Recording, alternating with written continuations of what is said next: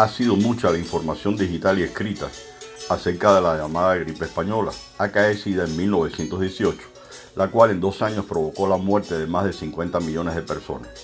Rango entre 50 y 100, según la Organización Mundial de la Salud. Han pasado 102 años y muchos países del llamado tercer mundo o en vías de desarrollo, esto último me suena optimista, África con una población de 1.200 millones de habitantes, América Latina con 650 millones.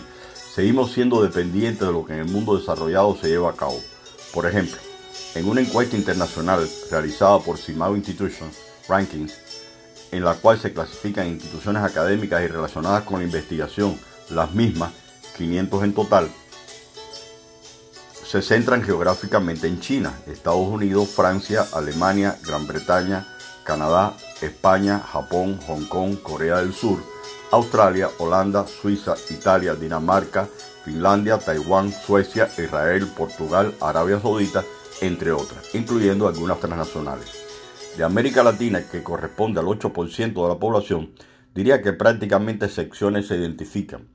Tenemos a Brasil, Cuba, Argentina, México, es posible que se me escape alguno, de un total de 42 países. Otros indicadores alarmantes lo son a nivel planetario, dedicados a la investigación. Solo ocupan el 5,1% de las poblaciones científicas, 3,6% de investigadores, 3,4% el gasto en inversión, PIB, y 0,3% de patentes.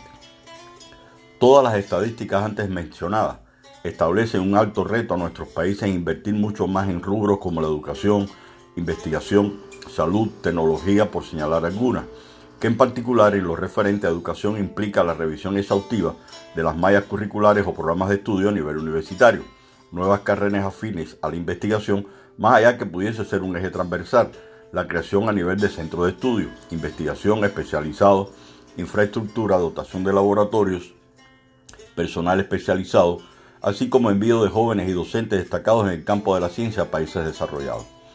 En la educación superior se requiere de nuevas especializaciones en el campo de la salud y todas sus ramas, maestrías, posgrados que se desarrollen no necesariamente en línea, que puede ser una parte innegable, pero que posean un componente altamente práctico.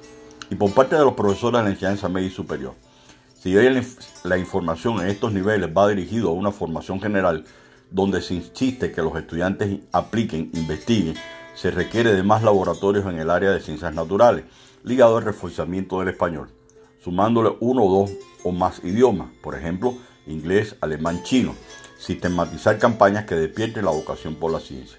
Recuerden una reunión sostenida en el Ministerio Secretaría de Educación hace algunos años, con la entrada de computadoras por donaciones, inicio del año 2000, a colegios de la enseñanza media, donde un especialista del Departamento de Currículo expresaba su preocupación en cuanto a la necesidad de priorizar la cobertura de estudiantes que no asistían a las escuelas, analfabetos y no a la introducción de recursos tecnológicos.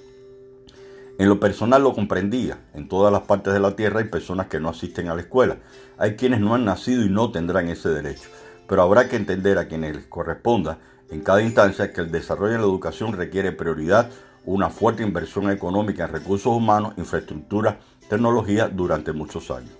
Que de no lograrlo seguiremos siendo independientes de todo lo que venga del extranjero.